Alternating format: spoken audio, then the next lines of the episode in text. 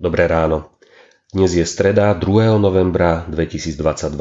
Božie slovo je pre nás napísané v knihe Zjavenia Jánovho v 16. kapitole vo veršoch 17. až 21. Aj siedmy aniel vylial svoju čašu na vzduch a vyšiel z chrámu od trónu mohutný hlas. Stalo sa. Na to nastali blesky, zvuky, hromy a veľké zemetrasenie, aké nebolo odvtedy, čo je človek na zemi.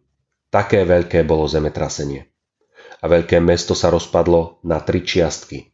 A mestá národov padli. Boh sa rozpomenul na veľký Babylon, aby mu dal kalich vína svojho rozhorčeného hnevu.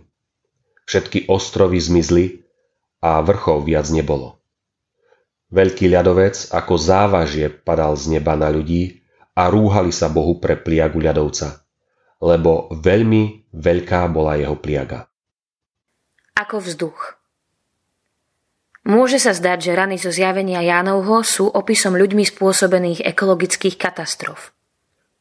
Otrávené vody a vzduch, vyschnuté rieky, zosilnená žiara slnka. To všetko už teraz poznáme ako ovocie nášho sebectva.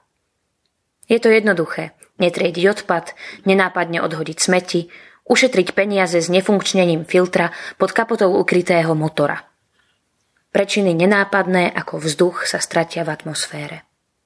Nikto ťa nepristihne a nič z toho nespôsobí katastrofu. Tá vznikne, až keď sa všetko sčíta.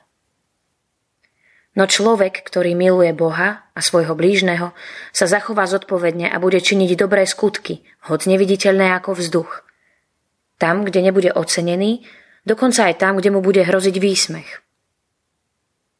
Veriaci majú s Božou pomocou výťaziť nad vlastným egom.